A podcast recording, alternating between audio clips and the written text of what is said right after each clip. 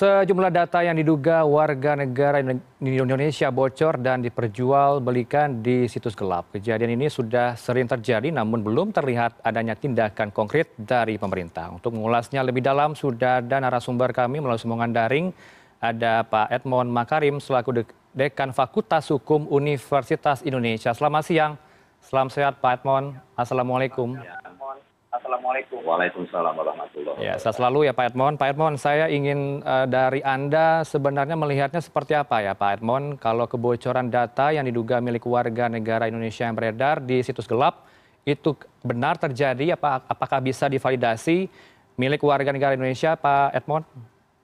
Uh, cara memvalidasi data tentu harus ngecek kepada akte dari data tersebut dan dia dari mana uh, karakteristik penyimpanan data tersebut tetapi yang penting saya kemukakan adalah bahwa kasus bocornya data pelanggan ya data dari mana pun itu kemungkinan bisa terjadi karena satu penerobosan dari luar illegal akses dan intervensi data atau pembocoran dari dalam ya, atau jangan-jangan adalah kelalaian dalam menerapkan kewajiban sistem keamanan suara saya cukup terdengar jelas ya Pak ya? Ah, ya, silakan Pak Edmond di Lalu uh, berdasarkan uh, existing condition, yaitu berdasarkan sistem hukum yang sudah ada, uh, para pihak sekiranya ada kebocoran, dia bisa menggugat perdata, tanggung jawab perdata kepada lembaga-lembaga, baik korporasi maupun lembaga pemerintah. Ya, selain itu juga dia bisa menggugat kalau data itu ditawarkan di darknet, kemudian dia tahu siapa pembelinya, dia juga bisa gugat kemudian ada juga tanggung jawab administratif karena dalam kejadian penyimpanan data. Itu kan tentu harus ada eh, pihak-pihak yang eh, menjadi controller yang menjadi prosesor dan pemerintah yang instansi terkaitnya. Kan ada kewenangan terkait dengan uh, bagaimana membuat standar-standar dari penyelenggaraan sistem elektronik itu. Harus handal aman dan tanggung jawab. Hmm. kemudian juga ada tanggung jawab pidana jawab pidana yaitu pelaku dan penyerta terhadap intervensi data tersebut atau illegal access tersebut kemudian kepada pembeli kepada pembeli data pribadi sebagai hasil curian itu dipersepsikan sebagaimana layaknya tukang uh, apa tukang tadah ya lalu tindak pidana korporasi sekiranya terkait dengan itu ternyata pihak-pihak yang berlaku dalam kepentingan korporasi. Baik. Dan selain itu perlu dipenting yang perlu masyarakat ketahui bahwa siapakah instansi yang harus bertanggung jawab terhadap penghapusan pemusnahan data sekiranya itu terjadi pembocoran ya dan kemudian ada pihak yang memperoleh secara tidak halal?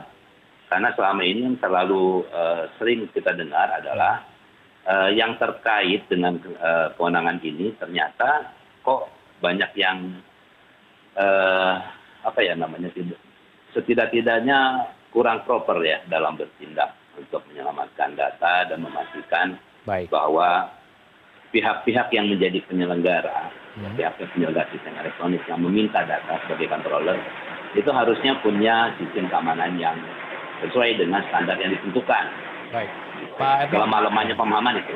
Baik, kalau catatan Anda seperti apa? Anda menemukan uh, benar adanya kebocoran data kalau kita menyimak ya dari perbincangan kami juga dengan pakar cyber yang menyatakan benar ada kebocoran data. Namun dari BSSN, eh, Badar Siber dan Sandi Negara eh, masih melakukan validasi hingga kini. Anda melihatnya seperti apa, Pak Edmond? Pertama tentu ya yang punya data kan orang yang bersangkutan, hmm. ya. Kemudian ada yang meminta data. Yang meminta data kan pasti menyimpan dengan file. Jadi harus dikonfirmasi ke dia. Kebetulan saya kan tidak memeriksa secara teknis. Okay. Tetapi yang jelas harus diketahui adalah semua tindakan semua kejadian kejadian tampaknya kalau diamati dalam konteks aksi reaksi itu justru karena uh, ungkapan-ungkapan juga dari uh, pemerintah sendiri.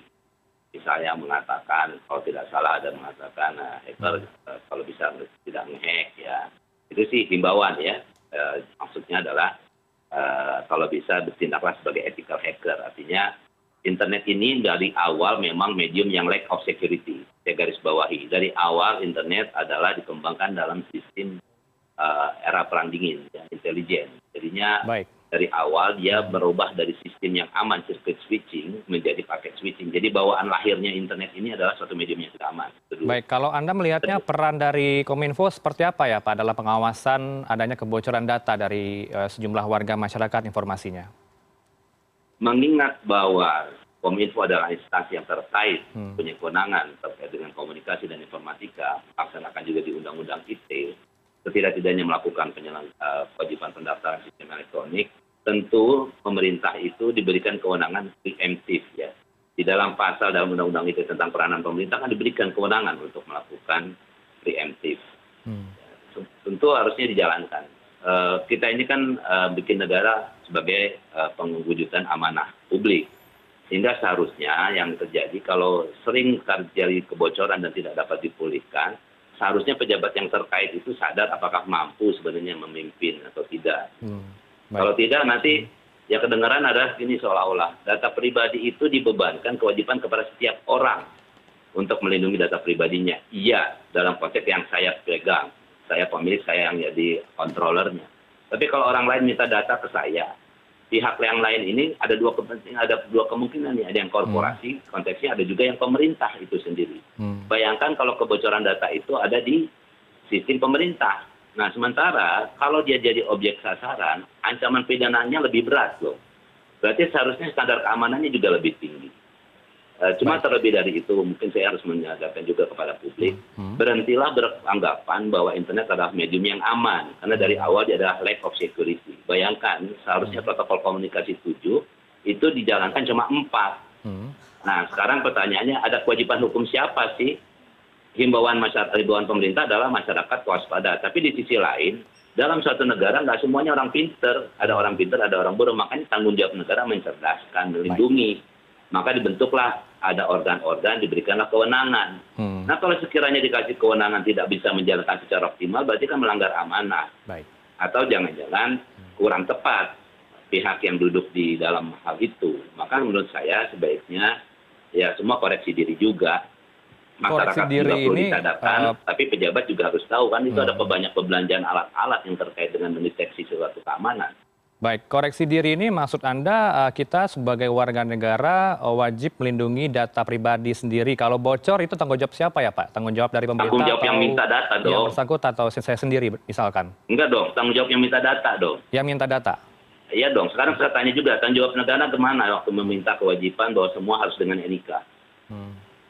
ya kan? Baik. itu kan centralized management untuk identity. Padahal prakteknya di dalam cyberspace ini bukan hanya yang berbasiskan kredensial ada model federated identity management di mana bapak juga untuk bisa menggunakan identity tidak harus pakai nik nik hanya untuk akses pelayanan publik dong. Hmm. komersial ngapain ikut ikutan nik contoh sederhana. Sejauh mana pemerintah telah melindungi data pribadi pada saat pemerintah yang meminta data pribadi itu? Maka kalau standarnya Uni Eropa itu jelas dikatakan harus ada komisi independen nggak bisa ditawar itu. Karena controller itu bukan hanya korporasi tapi pemerintah. Bahkan yang lebih banyak bisa punya kewenangan meminta data yang tidak relevan dan abai dalam melindungi keamanannya justru di pemerintah itu sendiri. Baik. Jadi bisa bayangkan kalau komisi itu yang jalankan adalah pemerintah harus independen benar. Kita sudah punya belum ya Pak komisi independen ini untuk mengawal kalaulah, dari data-data pribadi?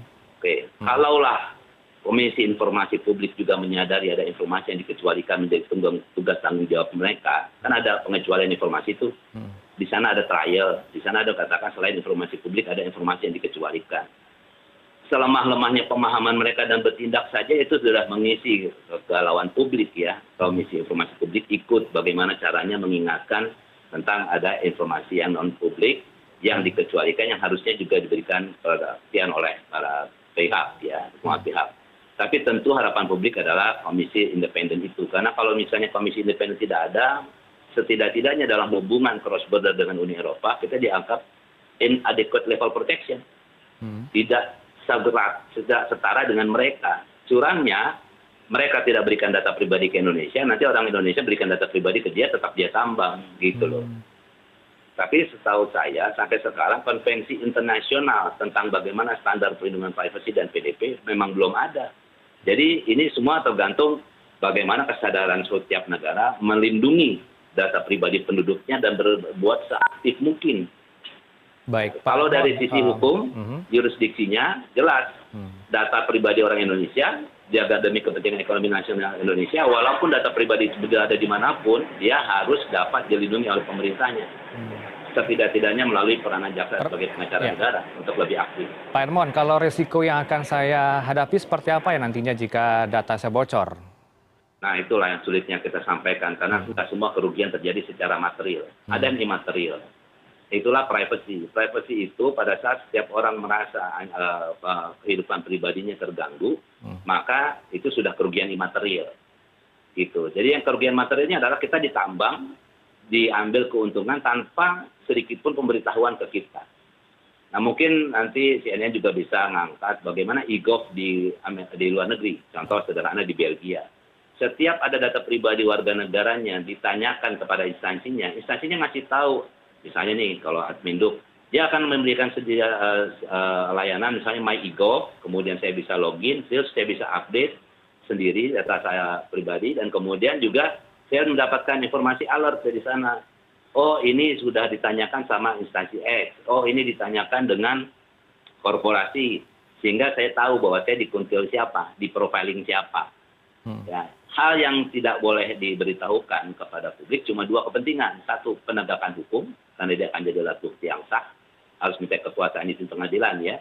Yang berikutnya adalah kepentingan pengamanan nasional, keamanan nasional, di mana di situ uh, dia tidak jadi bukti yang sah, tapi Baik. dia berhak akses untuk melihat. Jadi pengecualian terhadap uh, privacy sebagai kepentingan individual, sebagaimana disampaikan oleh pembicara sebelumnya, saya lihat tadi, hmm. itu memang ada kepentingan umum. Tapi tolong juga dijaga jangan terlalu gampang mengatasnamakan kepentingan umum. Jadi Baik. tetap harus ada kriteria-kriteria yang namanya pengecualian tidak seluas-luasnya.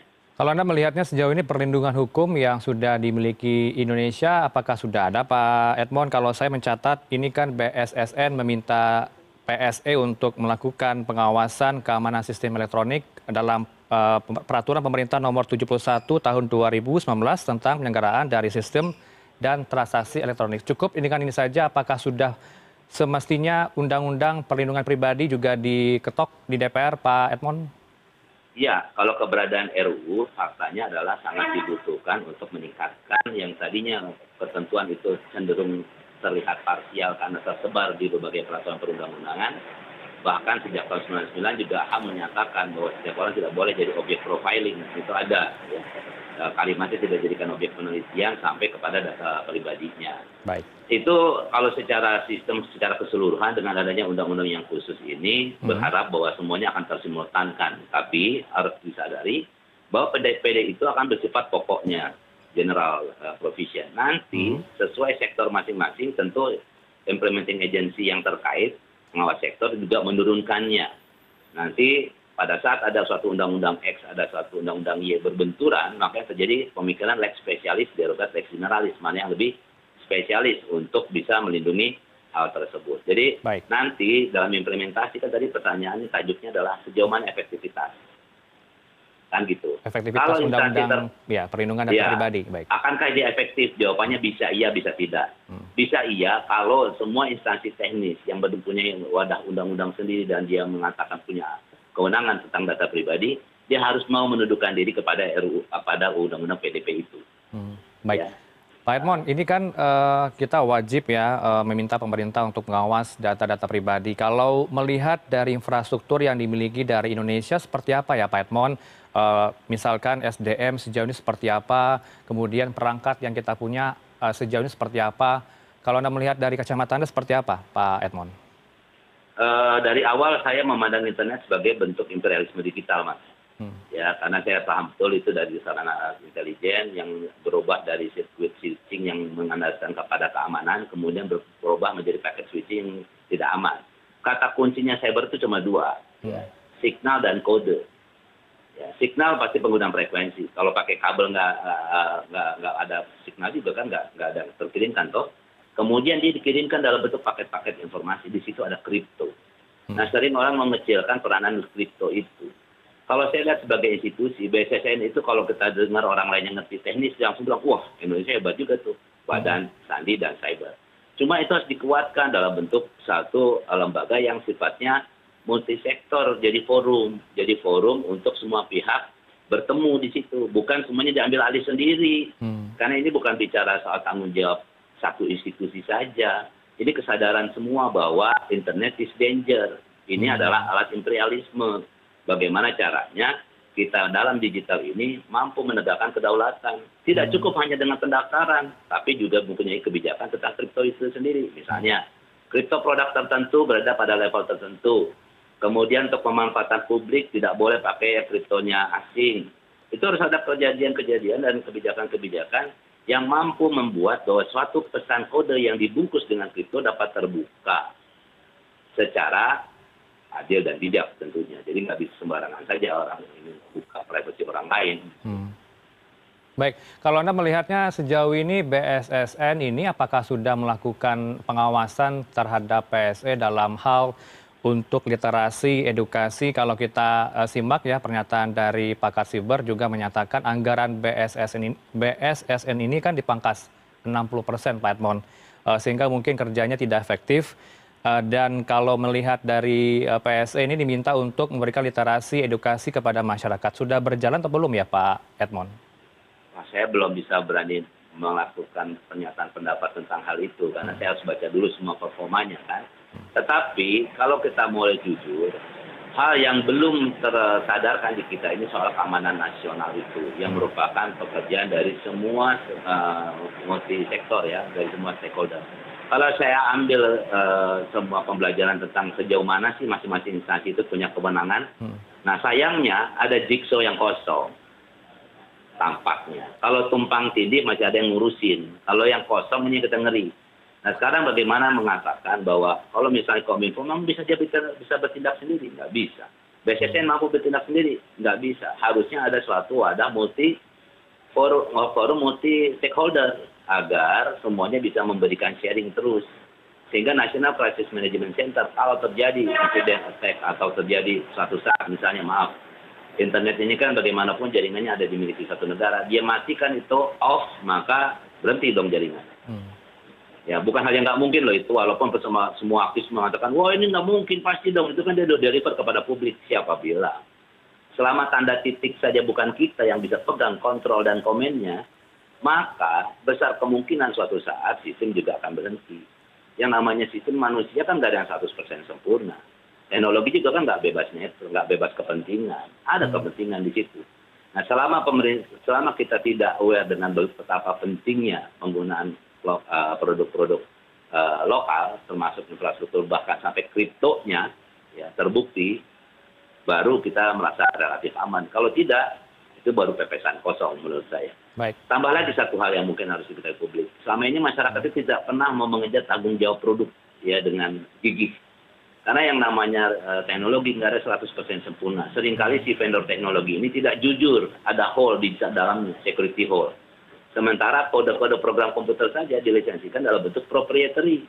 Siapa yang bertanggung jawab terhadap konten itu, si kode itu? apakah kode itu benar bekerja sebagaimana mestinya atau jangan-jangan ada hidden code, ada malicious code.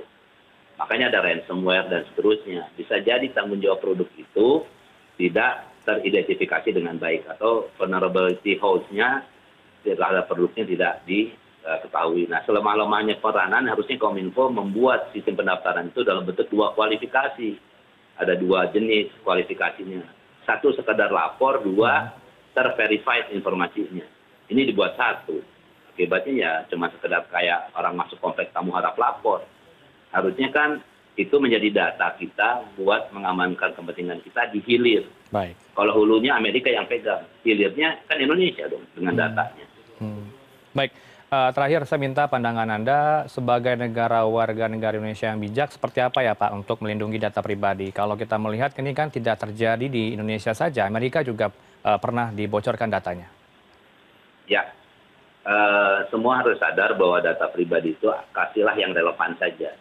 Dan pada saat orang minta data, tanya dulu dasar haknya apa minta data, dan kemudian apa tanggung jawab yang bersangkutan untuk uh, pasien pengamanan data kita yang kita berikan ini. Hmm.